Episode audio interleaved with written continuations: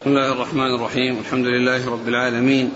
والصلاة والسلام على عبد الله ورسوله نبينا محمد وعلى آله وصحبه أجمعين. أما بعد فيقول أمير المؤمنين في الحديث أبو عبد الله محمد بن إسماعيل البخاري يقول في كتابه الجامع الصحيح في باب الماء الذي يغسل به شعر الإنسان الحديث الثاني قال حدثنا محمد بن عبد الرحيم قال أخبرنا سعيد بن سليمان قال حدثنا عباد عن ابن عون عن ابن سيرين عن أنس رضي الله عنه أن رسول الله صلى الله عليه وعلى آله وسلم لما حلق رأسه كان أبو طلحة رضي الله عنه أول من أخذ من شعره.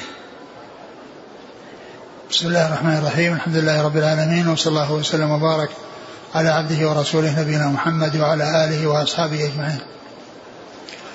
أما بعد فهذا الحديث مع الحديث الذي قبله وهو ما كان عند محمد بن سيرين من شعرات رسول الله صلى الله عليه وسلم التي آلت إليه من أنس أو من بعض أهل أنس أورد أوردها للاستدلال على طهارة الماء الذي يغسل به الرأس وذلك أن أن أن الشعر طاهر وما لامسه فإنه يكون طاهرا وما لامسه أو الماء الذي يلامسه فإنه يكون طاهرا.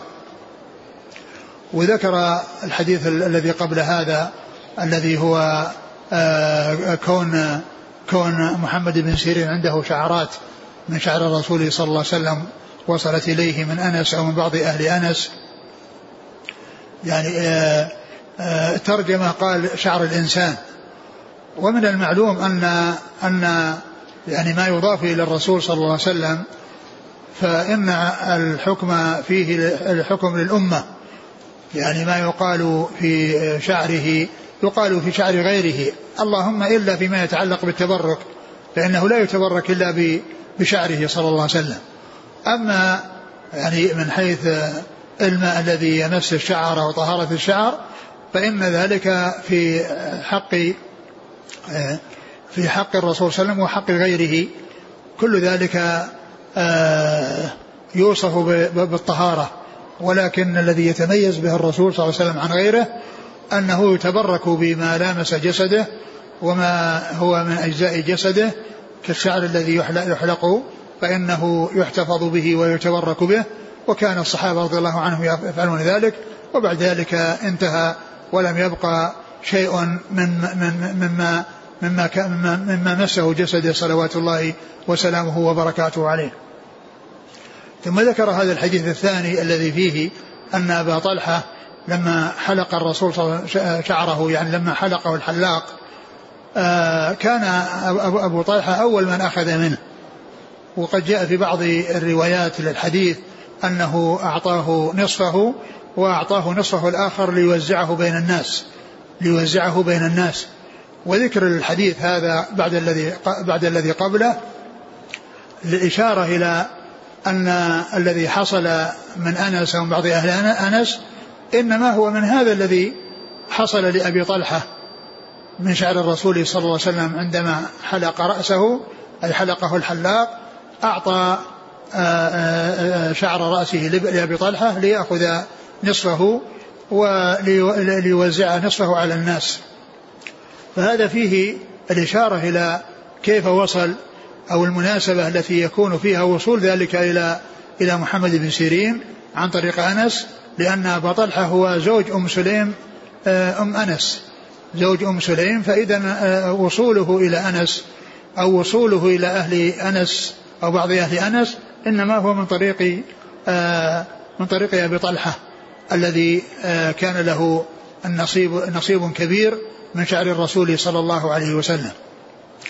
وسبق أن عرفنا أن أن ما لامس الطاهر فإنه يكون طاهرا أن ما لامس الطاهر فإنه يكون طاهرا وأن الماء الذي يغسل به الرأس فإنه يكون طاهرا لأنه ما مس نجاسة ولا اتصل بنجاسة ولا خالط نجاسة فإن وإنما هو طاهر لامس طاهرا. نعم. قال حدثنا محمد بن عبد الرحيم. هو الملقب صاعقة. عن سعيد بن سليمان. نعم. عن عباد. عباد بن عباد. نعم. عن ابن عون. عبد الله بن عون. عن ابن سيرين. محمد بن سيرين. عن أنس. نعم. يقول كيف كان الصحابة يتبركون بآثار الرسول صلى الله عليه وسلم؟ يعني يحتفظون بها. يعني مثل الشعر مثل مثل العرق كانوا يعني يمسحون عرقه ويمسحون به أجسامهم وكذلك نخامته وبصاقه إذا حصل كما حصل في صلح الحديبية حيث كان الرسول عليه الصلاة والسلام يعني آه، عندما جاء المشركون يرون أنه ما سقط منه نخامة أو يعني بصاق إلا وأخذوه ودلكوا به أجسادهم. ف فهم يتبركون بما وكذلك يحنكون أولادهم إذا جاء إذا ولد ولد فإنهم يأتون به من أجل أن يمضغ آه، تمرة حتى تذوب وحتى تكون يعني سائلة ثم يضعها في فم الصبي فيكون أول شيء يصل إلى جوفه ريق رسول الله صلى الله عليه وسلم. يعني يتبركون به يعني ما ما ما, ما ظهر من جسده أو ما حصله من جسده كالشعر والبصاق والعرق وفضل الوضوء وفضل يعني ما يشرب. ولهذا ابن عباس لما الرسول صلى الله عليه وسلم قال له يعني لما كان عن يمينه والرسول عليه الصلاة والسلام شرب فقال له آه، استاذنه يعطي الاشياخ الذين عن يساره أبو بكر وعمر فقال لا لا أوثر بنصيبي منك أحدا.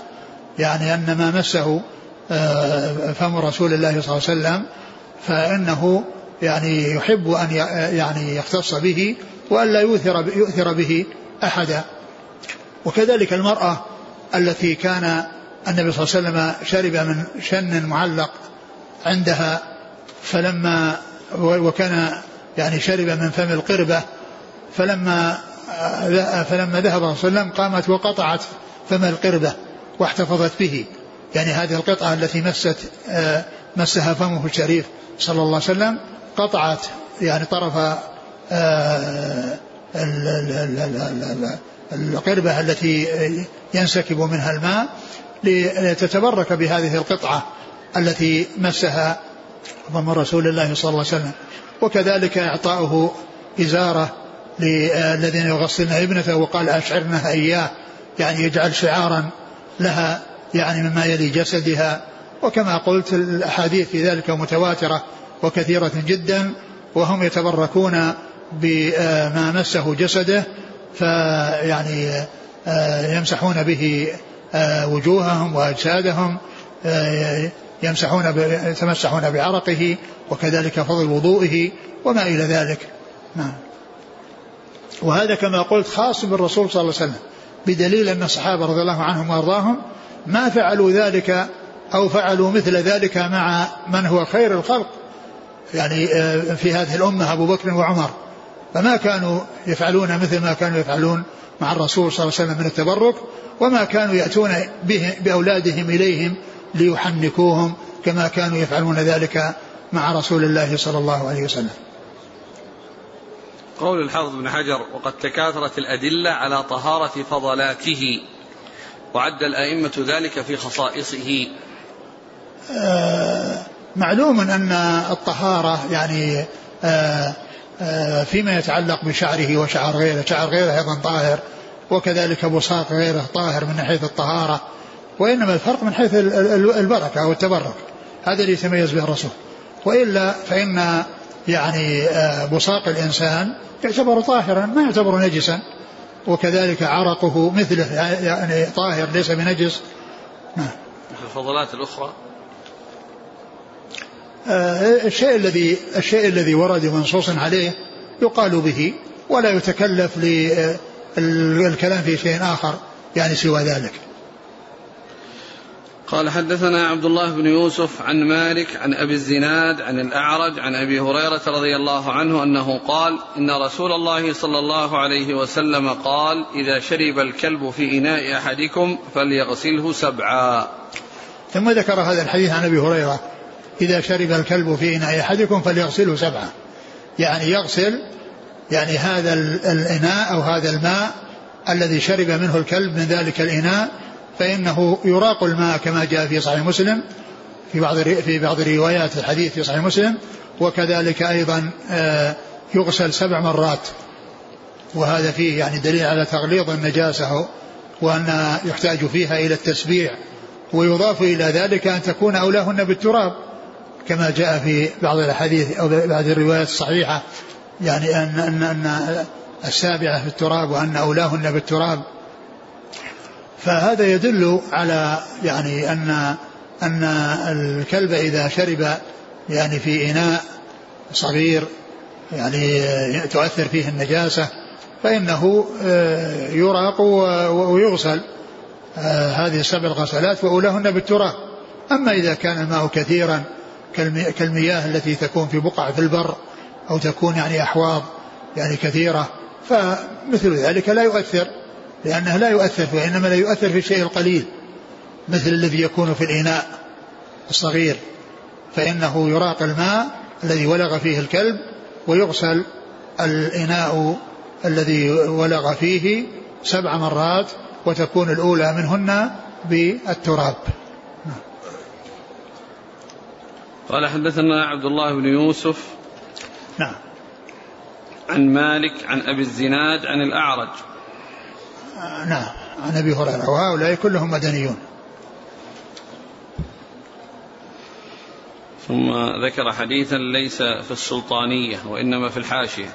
قال حدثنا إسحاق قال أخبرنا عبد الصمد قال حدثنا عبد الرحمن بن عبد الله بن دينار قال سمعت أبي عن أبي صالح عن أبي هريرة رضي الله عنه عن النبي صلى الله عليه وسلم أن رجلا رأى كلبا يأكل الثرى من العطش فأخذ الرجل خفه فجعل يغرف له به حتى أرواه فشكر الله له فأدخله الجنة. له أطراف؟ له أطراف؟ طبعة الأخرى أما طبعة السلطانية لا. نعم طبعة السلطانية إيه؟ وضعه في الحاشية إيه لكن الطبعة الأخرى له أطراف. يعني, يعني جاء في مواضع الحديث. نعم. نعم. هذا الحديث يعني أيضا يتعلق ب يعني ب بالكلب وما يعني لامسه الكلب.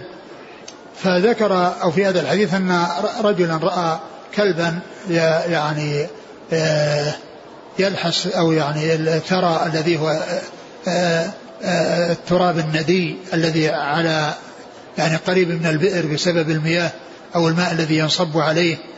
فكان يعني من شدة العطش يعني إيش العبارة؟ أن رجلا رأى كلبا يأكل الثرى. يأكل الثرى. يعني معناه أنه يعني يمصه أو يعني يضع في فمه يريد هذا يعني هذا الشيء الذي فيه رطوبة وفيه نداوة من أجل أنه آه، شديد العطش. فأخذ خفه وجعل يغرف له ويسقيه. وجعل يغرف له ويسقيه. والمقصود من ذلك ان أن الكلب يعني شرب يعني من هذا الخف. ومع ذلك ما جاء شيء يدل على غسله. ولكن معلوم أنه إذا كان آه، يشرب منه يشرب منه فإنه آه، يحتاج إلى أن يغسل. وإن لم يذكر الغسل وإن لم يذكر الغسل فإنه آه، يعني لابد من غسل الشيء الذي الشيء القليل الذي لامسه. لعاب الكلب أو لامسه لسان الكلب. والحديث ليس فيه ذكر غسل ولكنه المطلوب فيه الغسل لأن الشيء الذي وقد يكون أنه ما شرب من من الخف وإنما يصب له بشيء وأنه يشرب من ذلك شيء فإذا كان يصب ويغرف فإنه لا علاقة للتنجيس. وإن كان يشرب منه فإن هذا هو الذي فيه الإشكال ويحتاج إلى غسله. نعم. قال حدثنا إسحاق. إسحاق الكوسج إسحاق بن منصور. نعم. عن عبد الصمد. بن عبد الوارث. عن عبد الرحمن بن عبد الله بن دينار. نعم. عن أبي صالح عن أبيه. عن أبيه عبد الله بن دينار. عن أبي صالح عن أبي صالح ذكوان. أبو صالح ذكوان السمان كنيته أبو صالح واسمه ذكوان ولقبه السمان أو الزيات. نعم وقال أحمد بن شبيب حدثنا أبي عن يونس عن ابن شهاب قال حدثني حمزة بن عبد الله عن أبيه رضي الله عنه أنه قال كانت الكلاب تبول وتقبل وتدبر في المسجد في زمان رسول الله صلى الله عليه وسلم فلم يرشون شيئا من ذلك. ثم ذكر هذا الحديث الذي عن عبد الله بن عمر أن الكلاب كانت تقبل وتدبر يعني في المسجد وكانت تبول والبول وما كانوا يرشون شيئا من ذلك. وذكر البول إما أن يكون خارج المسجد أنها تبول خارج المسجد ثم تدخل. وهذا يعني ذكره بعض أهل العلم أن أن البول لم يكن في المسجد. وأنهم لم يرشوه لأنه ما حصل بول في المسجد. وإن كان يعني آه، حصل شيء وعرف فإنه لا بد من غسله. ولا يجوز تركه كما أن إذا كان الآدمي يغسل بوله أو يرش على بوله أو يكاثر الماء على بوله مثل ما جاء في قصة الأعرابي الذي بال المسجد والرسول أمر بأن يصب عليه ذنوب من ماء حتى طهر. فالكلب أشد يعني أشد يعني من بول الآدمي والنجاسة فيه أغلظ فلا بد من غسله لو وجد. ولعل المقصود من ذلك أن أنه إما بال في خارج المسجد أو أنهم ما وجدوا شيئا من بوله في المسجد وإلا لو وجد أو عرف فإنه لا بد من غسله. أو أنه آه، لا يعرف المكان يعني الذي وقع فيه شيء من بوله. فيكون الناس معذورين. أما إذا عرف بأنه بال في مكان معين فإنه يجب غسله ولا يجوز آه، تركه. كما أن بول الآدمي يغسل فهذا من باب أولى. فإن هذا من باب أولى. قال كانت الكلاب. كانت الكلاب تبول نعم. وتقبل وتدبر في المسجد في زمان رسول الله صلى الله عليه وسلم فلم يرشون شيئا من ذلك. نعم فلم يرشون شيئا. من يعني كون آثارها أو ما, ما, ما تطأف أقدامها هذا يحتاج إلى رش. لا يحتاج إلى رش. ولكن البول لو حصل فإنه يتعين غسله ويتعين آه، تطهير المكان. وإذا كان المكان يعني فيه شيء لا يدرى ولا يعرف مكانه فالناس معذورون. و وأما إن وجد أو عرف شيئا من الأرض وقع فيها شيء من بول الكلب فإنه يتعين يتعين غسله ولا يجوز تركه.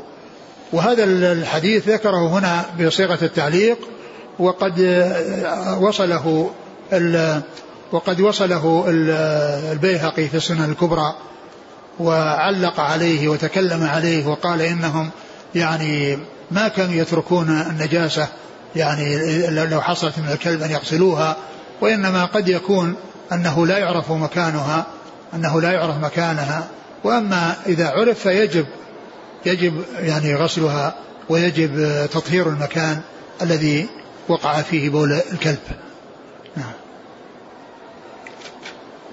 قال وقال أحمد بن شبيب. نعم. الآن هذا معلق ليس من شيوخه. هو. هو ذكر في التهذيب انه روى عنه. يعني في تهذيب التهذيب قال روى عنه البخاري وهو في الطبقة العاشرة. يمكن أن أنه يروي عنه. أقول ممكن إذا الطبقة العاشرة هو يروي عن مكان بل, بل يروي عن كبار التاسعة. بل يروي عن كبار التاسعة وهذا من العاشرة. وفي تهذيب التهذيب قال روى عنه البخاري. وهو لم يخرج له إلا البخاري وأبو داود في الناس والمسوخ والنسائي. والنسائي لكن ذكر أن البخاري روى عنه. وعلى هذا فهو من جملة التعاليق التي تكون من شيوخه وبعض أهل العلم يقول أنها محمولة على الاتصال ولكنه من حيث الإسناد آه، والاتصال موجود في سنن السنن الكبرى للبيهقي. عن أبيه نعم. عن يونس عن ابن شهاب. يونس بن يزيد نعم. عن حمزة بن عبد الله نعم. عن أبيه نعم.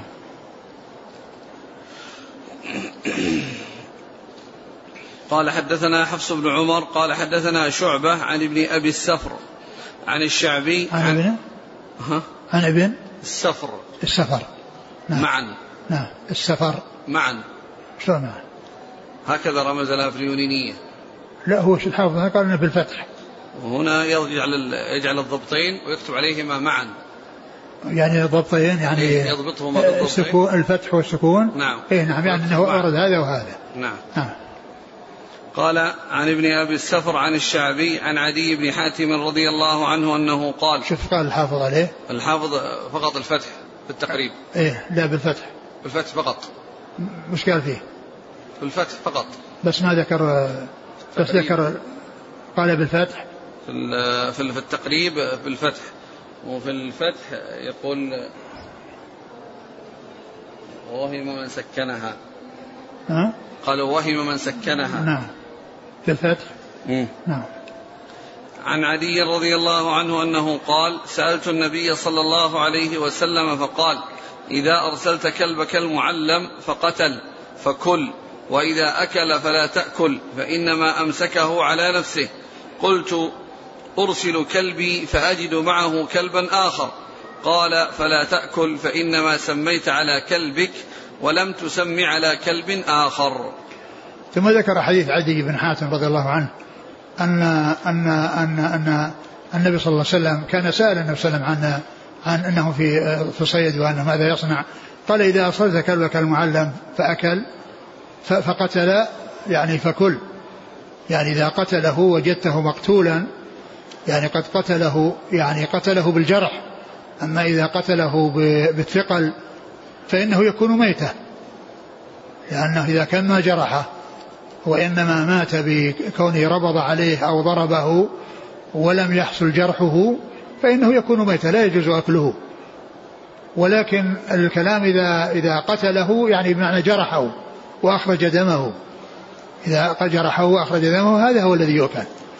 يعني فهو إما أن يحصل وهو في حياة فإنه هو نفسه يذبحه صاحب صاحب الصيد. وإن كان آه، وجده قد مات بدون جرح فإنه يكون ميتة ولا يجوز أكله لأنه ما حصل ما حصل جرحه.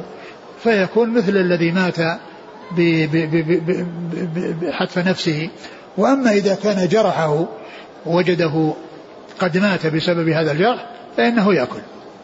لكن إذا كان أكل منه فلا يجوز أكل لأنه يكون أكل قتل لنفسه أو أمسك لنفسه.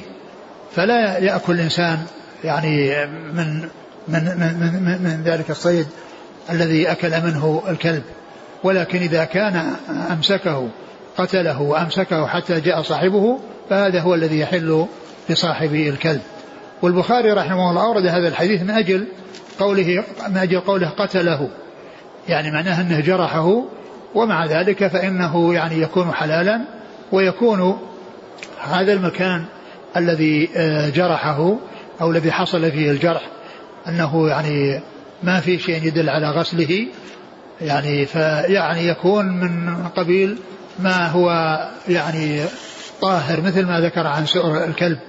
يعني فيكون هذا يعني أنه آه أنه أن ذلك لا يؤثر.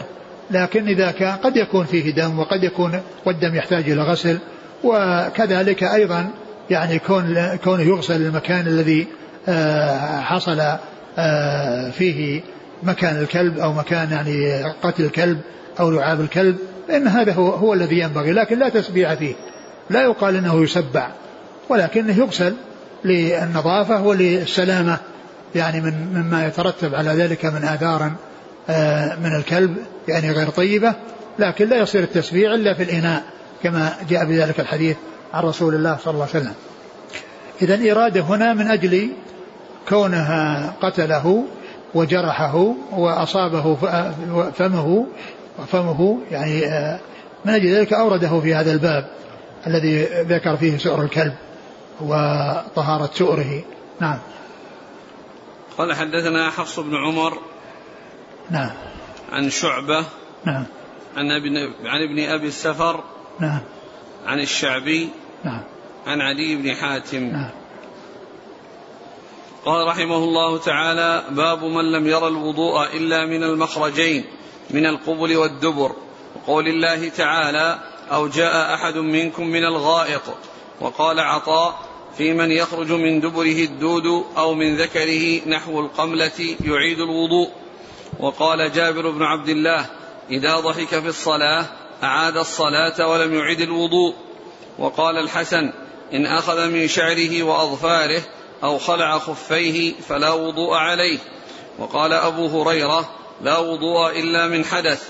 ويذكر عن جابر أن النبي صلى الله عليه وسلم كان في غزوة ذات الرقاع فرمي رجل بسهم فنزفه الدم فركع وسجد ومضى في صلاته.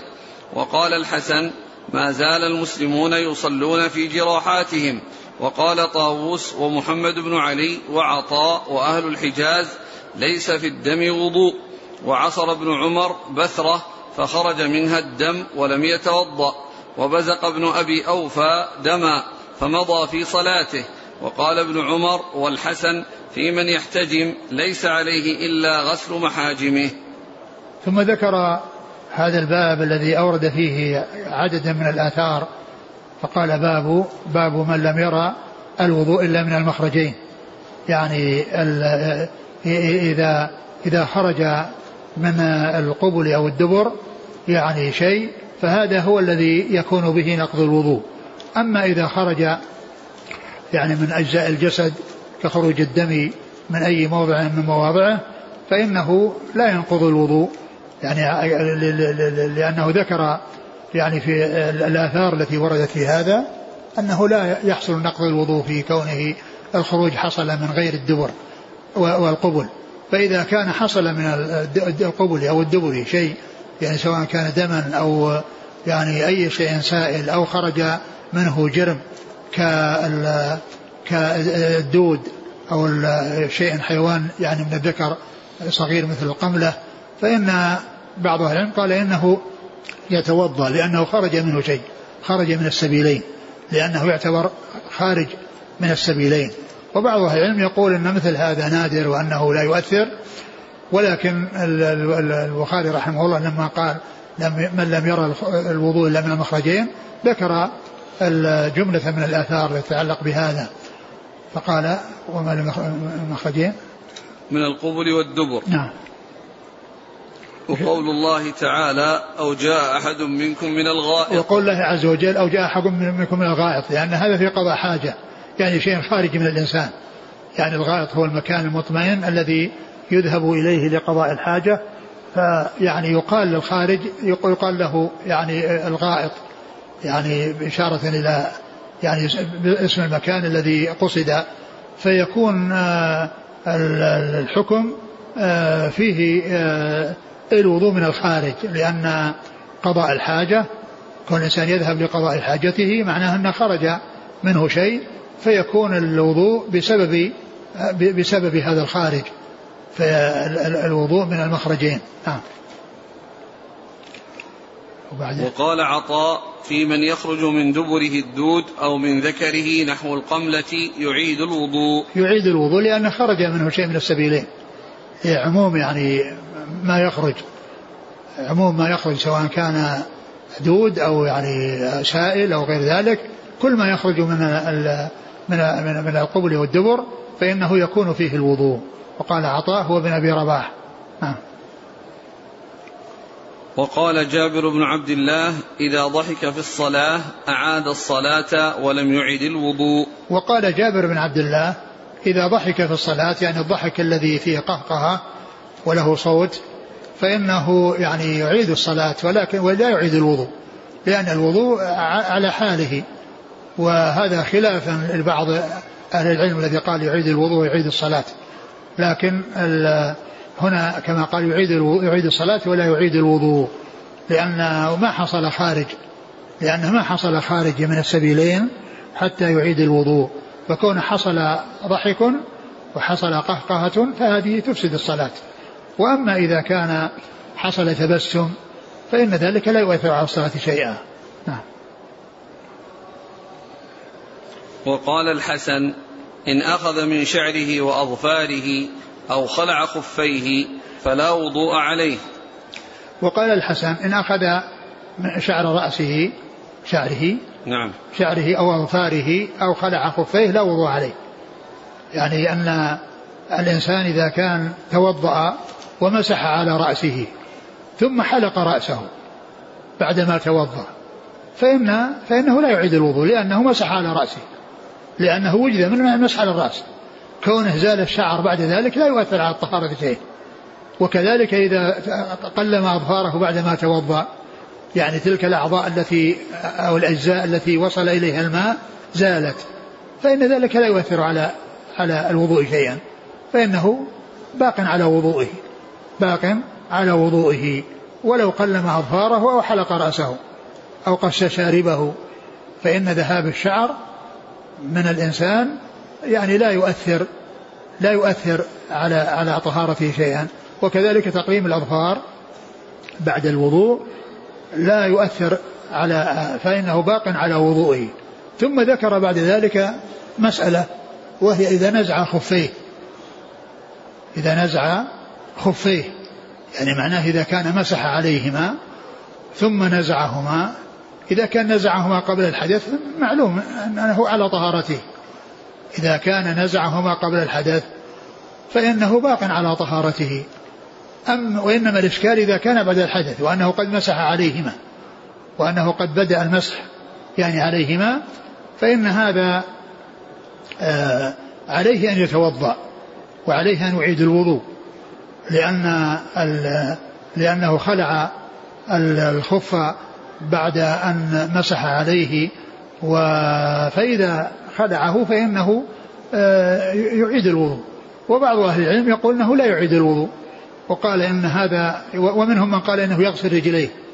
يعني إذا إذا توضأ ومسح على خفيه ونزع الخفين فإنه يغسل الرجلين وهذا يعني غير صحيح لأن الموالاة غير موجودة.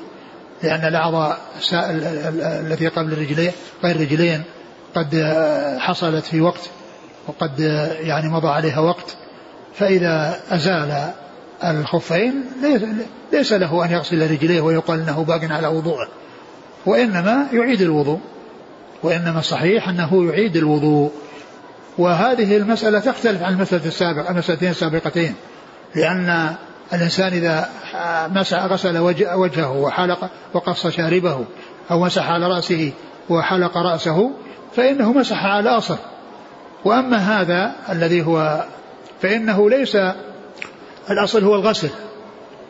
والمسح إنما هو فرع. والمسح إنما هو فرع عن الغسل. فلا يقال إن هذه مثل هذه المسألة. المسألة الأولى واضحة.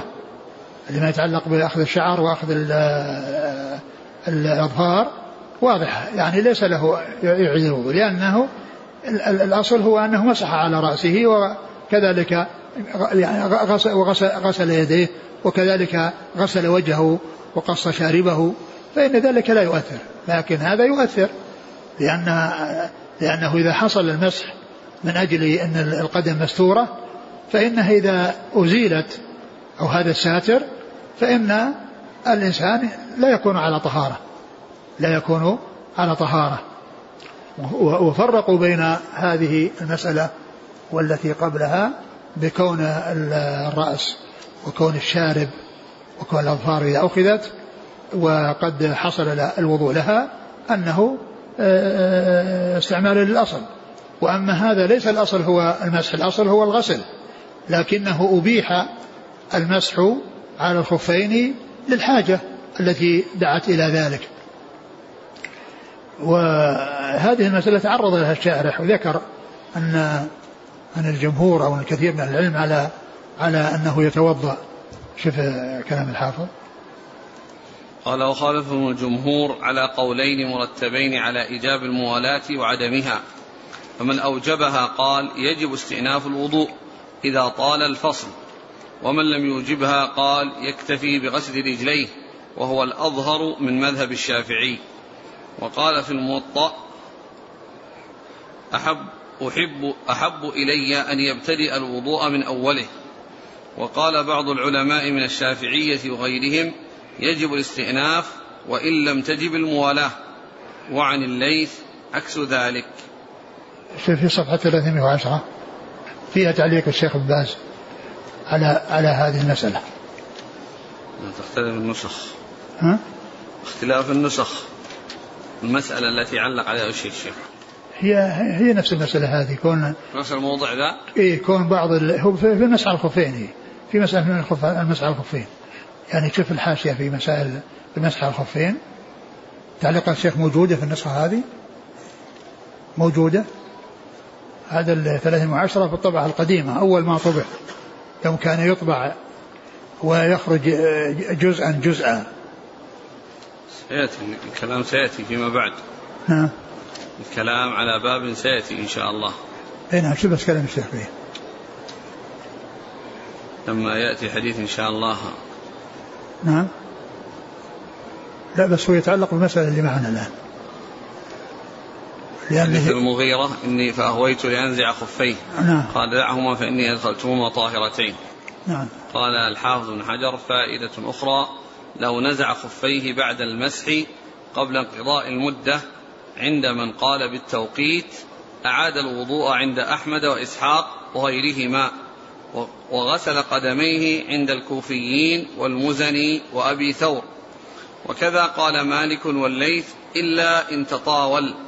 وقال الحسن وابن أبي ليلى وجماعة ليس عليه غسل قدميه وقاسوه على مسح رأسه ثم حلقه أنه لا يجب عليه إعادة المسح وفيه نظر. علق الشيخ رحمه الله قال وجهه أن الرأس أصل يمسح مع وجود الشعر وعدمه والمسح على الخف بدل من غسل القدم فافترقا. وبذلك يترجح القول ببطلان الوضوء إذا خلع الخفين ولا يكفي غسل القدمين لفوات الموالاة والله أعلم. نعم. رقم الحديث كم؟ 206 نعم. يعني عندي 206 رقم الحديث 206 إذا اختلفت النسخ أو الطبعات يعني في الإحالة للحديث أو رقم الحديث يكون أنسب. وقال أبو هريرة لا وضوء إلا من حدث. وقال أبو هريرة لا وضوء إلا من حدث. والحدث كما هو معلوم يعني يكون من من من المخرجين. نعم. ويذكر عن جابر أن النبي صلى الله عليه وسلم كان في غزوة ذات الرقاع فرمي رجل بسهم فنزفه الدم فركع وسجد ومضى في صلاته. يعني هذا يدل على أن خروج الدم لا ينقض الوضوء وأن الإنسان يعني إذا صلى وفيه جرح ويخرج منه الدم فإن صلاته صحيحة لأن لأن الخارج أو نقض الوضوء لا يكون من خروج الدم من أي مكان من جسد الإنسان.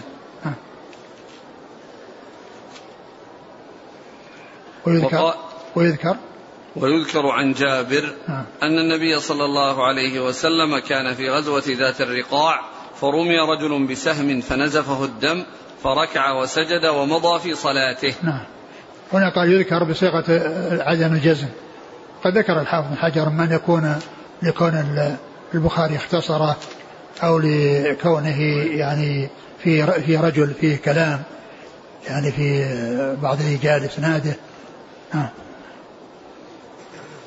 وقال الحسن ما زال المسلمون يصلون في جراحاتهم. نعم مثله. وقال طاووس ومحمد بن علي وعطاء وأهل الحجاز ليس في الدم وضوء. يعني ليس في الدم وضوء خروجه يعني من جسد الإنسان. ليس فيه وضوء. نعم. وعصر ابن عمر بثرة فخرج منها الدم ولم يتوضأ. نعم. بثرة الخراج الصغير. نعم. وبزق ابن أبي أوفى دما فمضى في صلاته. نعم لم يعتبر ذلك خارجا. لم يعتبر ذلك يعني حدثا ناقضا للوضوء. نعم.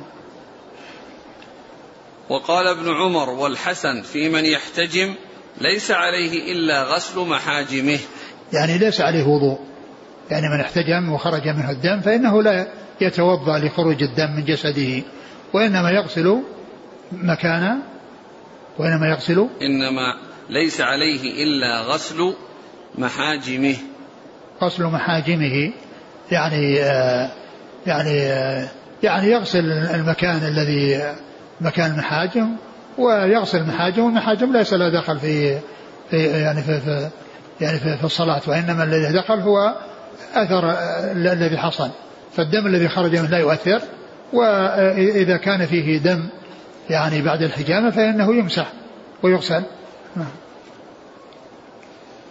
قال حدثنا آدم بن أبي إياس قال حدثنا ابن أبي ذئب عن سعيد المقبوري عن أبي هريرة رضي الله عنه أنه قال قال النبي صلى الله عليه وعلى آله وسلم لا يزال العبد في صلاة ما كان في المسجد ينتظر الصلاة ما لم يحدث. فقال رجل أعجمي ما الحدث يا أبا هريرة؟ قال الصوت يعني الضرطة ثم ذكر هذا الحديث عن أبي هريرة وهو يعني يتعلق بالترجمة وهو الخروج من, من, من السبيلين من المخرجين. لأنه قال يعني لا يزال في صلاة ما لم يحدث. يعني ما لم يعني لا يزال في في صلاة ما دام ينتظر الصلاة وكذلك إذا كان بعد الصلاة فإنه يعني في حكم الصلاة من حيث الثواب. ما لم يحدث. وإذا حصل الحدث فإنه يعني تكون هيئته تختلف عن هيئة المصلي. لأن الذي ليس منه يحصل الحدث يعني يصلي و أو يجلس بدون صلاة وبخلاف ما لو أحدث فإنه لا يمكنه أن يصلي مع الحدث. لا يمكنه أن يصلي مع الحدث. يعني ف فيكون بجلوسه في المسجد وهو على وضوء يعني هو في ثواب وهو في صلاة ما دام في الصلاة لكن إذا كان محدثا أو حصل منه الحدث فإنه لا يكون كذلك لأنه ليس من شأنه أن يصلي في هذه الحالة فلا يكون من أهل الصلاة. في هذه الحالة. فإذا المصنف رحمه الله أورد الحديث على الخروج أو أن الوضوء من ما يخرج من من المخرجين ومن السبيلين وسأله رجل فقال ما الحدث؟ فقال فقال الصوت. نعم. فقال الصوت يعني صوت الخارج الصوت الذي يخرج. وفسر يعني ذلك بالصوت مع أن كل ما يخرج من السبيلين يعتبر يعني ناقض الوضوء لأن هذا هو الذي يتأتى في المسجد ويحصل في المسجد. أن الإنسان يحصل منه الحدث وينتقض وضوءه. يعني بخلاف آه، ما فيه قضاء الحاجة فإن ذلك لا يكون إلا عند قصده والذهاب إلى المكان الذي تقضى فيه الحاجة. ولكنه قد يحصل من الإنسان أنه في المسجد ثم ينتقض وضوءه بخارج يعني من, من, من منه. بصوت أو بريح يعني أو بريح يعني تشم. نعم. قال حدثنا آدم بن أبي إياس نعم. عن ابن أبي ذئب محمد بن عبد الرحمن. نعم. عن سعيد المقبري نعم. عن أبي هريرة نعم. قال وهذا الإسناد مدنيون وفيه آدم من عسقلان وقد دخل المدينة. نعم. قال حدثنا أبو الوليد قال حدثنا أب قال حدثنا ابن عيينة عن الزهري عن عباد بن تميم عن عمه عن النبي صلى الله عليه وسلم أنه قال لا ينصرف حتى يسمع صوتا أو يجد ريحا. وهذا كذلك يعني مر الحديث وأن أن الإنسان إذا كان على طهارة وكان في صلاته فلا ينصرف من صلاته حتى يسمع صوتا أو يجد ريحا حتى يسمع صوتا أو يجد ريحا. ومحل الشاهد مراده أن أن الوضوء يعني ينتقض بما خرج من السبيلين. بما خرج من السبيلين. نعم. قال حدثنا أبو الوليد هو الطيالسي هشام بن عبد الملك. عن ابن عيينة سفيان بن عيينة. عن الزهري نعم. عن عباد بن تميم نعم. عن عمه. نعم. اسمه؟ عبد الله بن زيد المازني. نعم. قال حدثنا قتيبة بن سعيد قال حدثنا جرير عن الأعمش عن منذر أبي يعلى الثوري عن محمد بن الحنفية قال قال علي رضي الله عنه كنت رجلا مذاء فاستحييت أن أسأل رسول الله صلى الله عليه وسلم فأمرت المقداد بن الأسود فسأله فقال فيه الوضوء ورواه شعبة عن الأعمش. ثم ذكر هذا الحديث عن علي رضي الله عنه. أنه قال كنت رجلا مذاء يعني كثير المذي فاستحييت أن أسأل رسول الله صلى الله عليه وسلم وجاء في بعض الروايات لمكان ابنته مني. يعني يعني استحي أن يسأله لأنه زوج بنته فقال استحييت لمكان ابنته مني. فأمرت المقداد الأسود يسأل فقال فيه الوضوء. فهذا يدل على أن المذي الذي يخرج من من من الإنسان أنه ينتقض وضوءه به وهو مطابق للترجمة في الوضوء من المخرجين.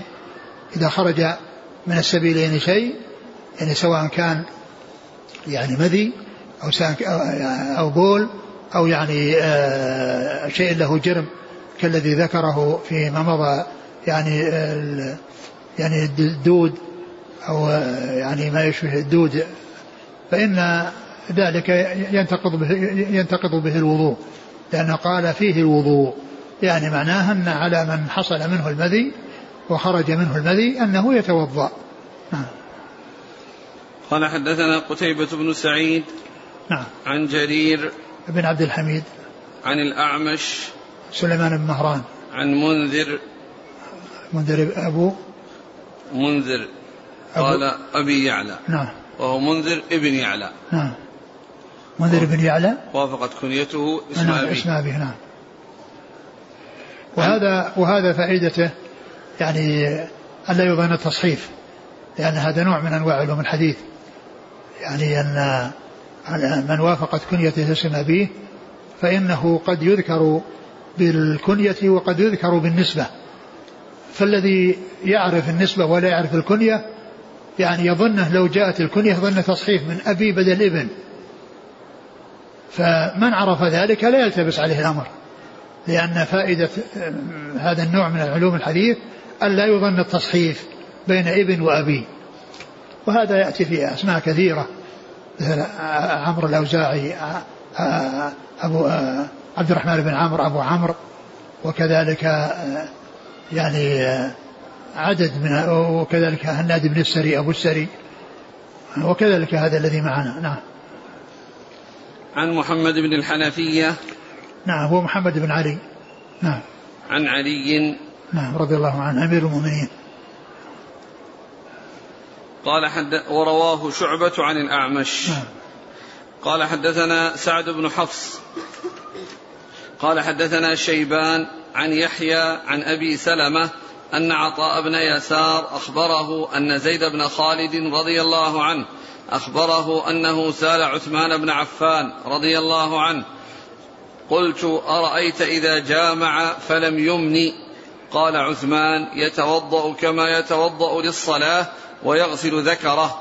قال عثمان سمعته من رسول الله صلى الله عليه وسلم فسألت عن ذلك عليا والزبير وطلحة وأبي بن كعب رضي الله عنهم فأمروه بذلك. ثم ذكر هذا الحديث. عن عثمان بن عفان رضي الله عنه أنه آه، سئل عن الرجل يجامع أهله فلم يمني فقال عليه الوضوء ويغسل ذكره عليه الوضوء ويغسل ذكره. وهذا كان في أول الأمر ثم نسخ يعني بالحديث الذي فيه إذا إذا آه، التقى الختانان يعني آه، إذا جلس إذا إذا إذا التقى الختانان. فقد وجب الغسل. فقد وجب الغسل. يعني يعني وإن لم ينزل. وفي بعض الروايات وإن لم ينزل. فدل هذا على أن هذا كان في أول أمر وأنه نسخ بأن بأن فيه الاغتسال. ولو لم ولو لم يحصل إنزال. ولو لم يحصل إنزال فيكون هذا مما كان في أول أمر ونسخ.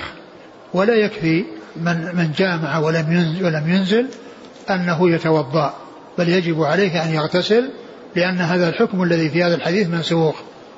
يعني نسخه الحديث الآخر الذي فيه الاغتسال من التقاء الختانين وفي بعض الروايات وإن لم ينزل. نعم.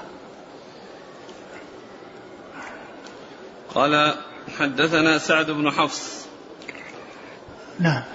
عن شيبان. شيبان بن عبد الرحمن. عن يحيى. بن أبي كثير. نعم. نعم. عن أبي سلمة. بن عبد الرحمن بن عوف. عن عطاء بن يسار. نعم. عن زيد بن خالد عن عثمان بن عفان. نعم. قال فسألت عن ذلك عليا والزبير وطلحة وأبي بن كعب رضي الله عنهم فأمروه بذلك. يعني كلهم قالوا مثل ما قال عثمان. قال حدثنا إسحاق قال أخبرنا النضر قال أخبرنا شعبة عن الحكم عن ذكوان أبي صالح عن أبي سعيد الخدري رضي الله عنه أن رسول الله صلى الله عليه وسلم أرسل إلى رجل من الأنصار فجاء ورأسه يقطر فقال النبي صلى الله عليه وسلم لعلنا أعجلناك فقال نعم فقال رسول الله صلى الله عليه وسلم إذا أعجلت أو قحطت فعليك الوضوء. تابعه وهب. قال حدثنا شعبة. قال أبو عبد الله. ولم يقل غندر ويحيى عن شعبة الوضوء. ثم ذكر هذا الحديث عن أبي سعيد. عن أبي سعيد الخدري أن أنهم كانوا مع النبي صلى الله عليه وسلم فمروا على أحد الصحابة فيعني استأذنوا عليه فتأخر عليهم. وجاء يقطر رأسه ففهموا منه أنه قد أنه قد اغتسل أو فيعني فقال لعلنا أعجلناك. يعني معناه أنهم يعني كان استعجل واغتسل وجاء رأسه يقطر قال لعلنا أعجلناك. قال نعم. فقال إذا إذا إذا إذا إذا جامع. إذا أعجلت إذا أعجلت أو قحطت فعليك الوضوء. إذا عجلت أو قحطت فعليك الوضوء. إذا عجلت أو قحطت يعني أنه جامع ولم ينزل فإنه عليه الوضوء. وهذا مثل الذي قبله. يعني هذا ما كان في أول الأمر ثم إنه نسخ بإيجاب الاغتسال من التقاء الختانين. نعم. قال حدثنا إسحاق. إسحاق بن منصور. نعم. الكوسج. نعم الكوسج. عن النضر. بن شميل. عن شعبة عن الحكم بن عتيبة. عن ذكوان أبي صالح نعم. عن أبي سعيد الخدري. نعم. تابعه وهب قال حدثنا وهب بن جرير. نعم. قال حدثنا شعبة. نعم. قال أبو عبد الله ولم يقل غندر ويحيى عن شعبة الوضوء. نعم. يعني أن الوضوء ذكره بعض الرواة ولم يذكره بعضهم. و وكما هو معلوم الحكم هو أنه عند الجماع وعند التقاء الختانين فإنه لا بد من الاغتسال أنزل أو لم ينزل نعم. قال رحمه الله تعالى والله تعالى أعلم وصلى الله وسلم وبارك على عبده ورسوله نبينا محمد وعلى آله وأصحابه أجمعين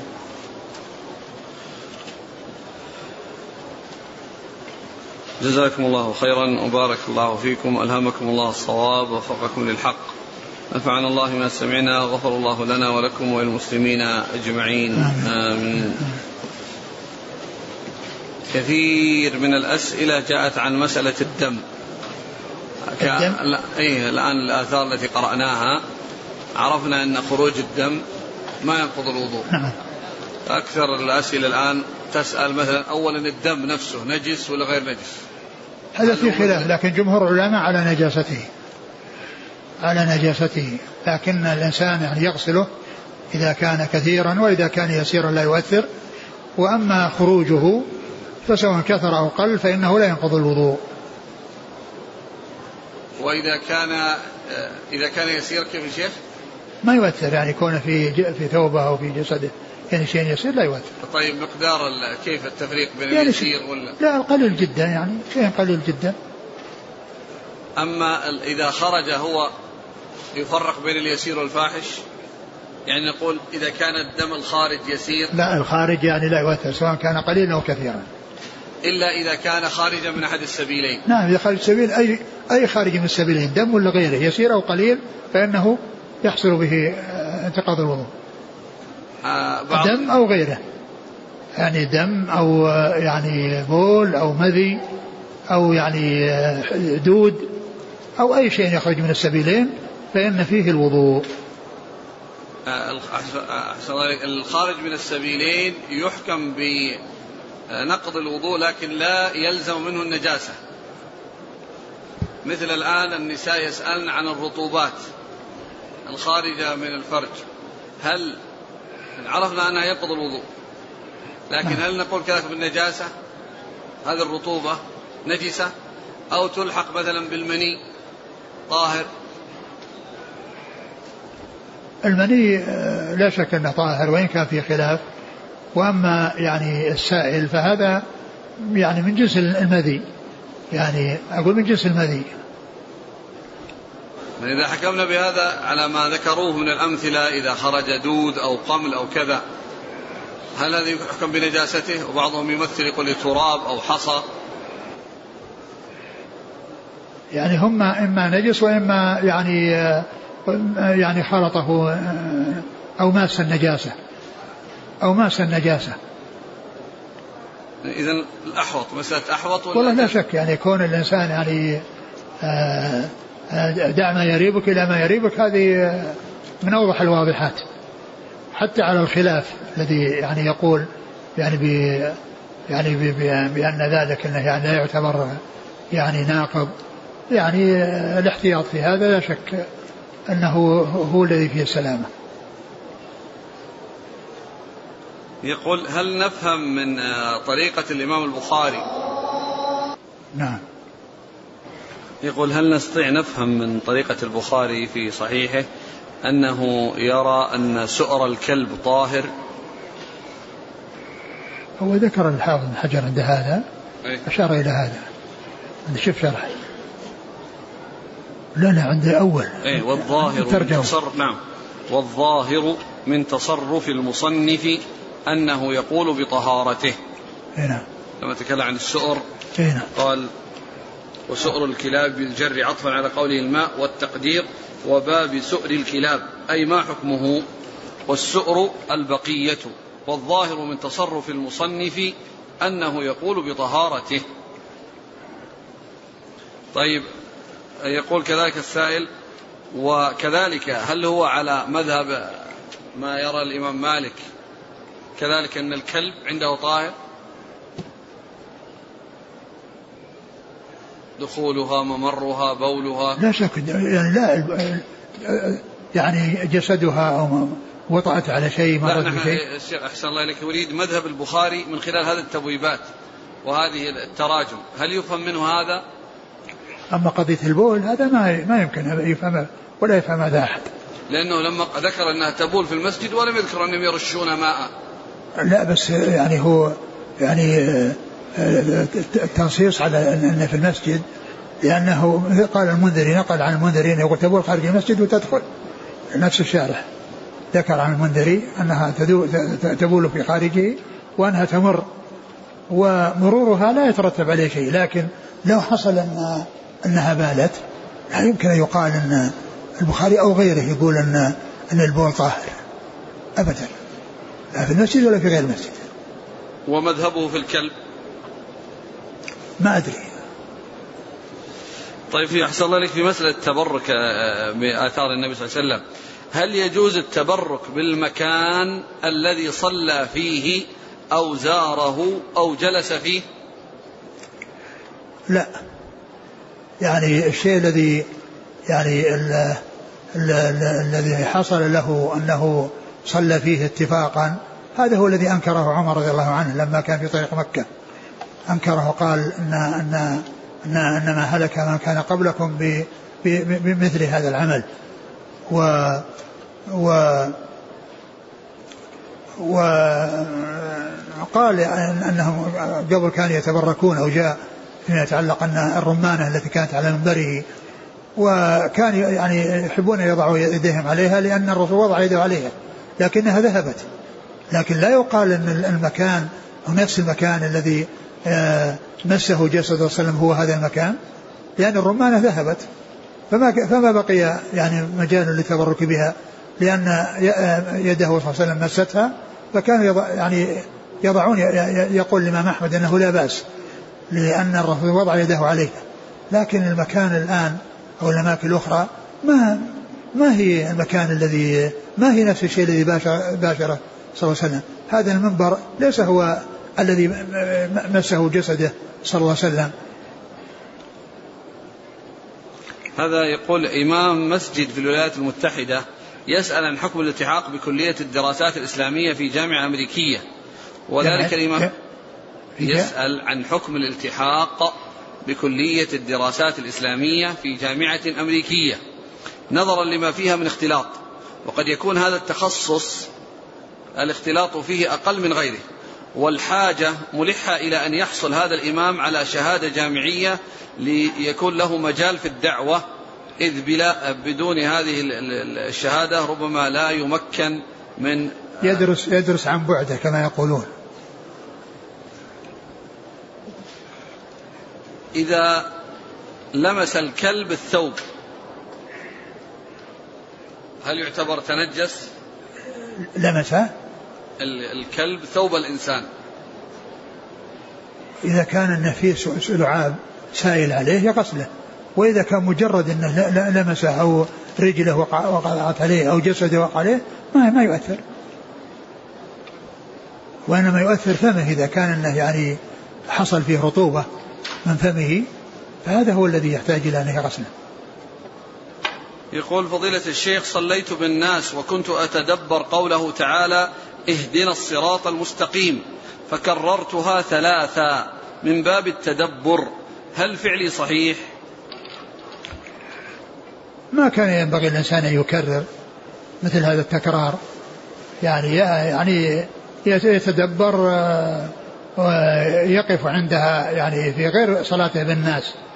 أما كونه يأتي الفاتحة ويكرر يعني آياتها للتدبر يتدبر في غير الصلاة. لا يشغل الناس يطول على الناس بهذا التكرار الذي يقول إنه للتدبر. يتدبر في غير الصلاة. طيب فرق بين الفريضة والنافلة؟ الفريضة آه، كونه يصلي وحده له أن يفعل ذلك.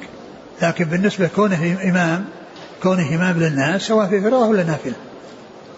يعني يتدبر يعني بينه وبين نفسه لا أن يشغل الناس بتكرار الآيات. نعم إذا كان آية أو آيتين أو شيء قليل أما كونه يكرر يعني الآيات أو يكرر كذا ويشغل الناس ويطول على الناس ما ينبغي هذا.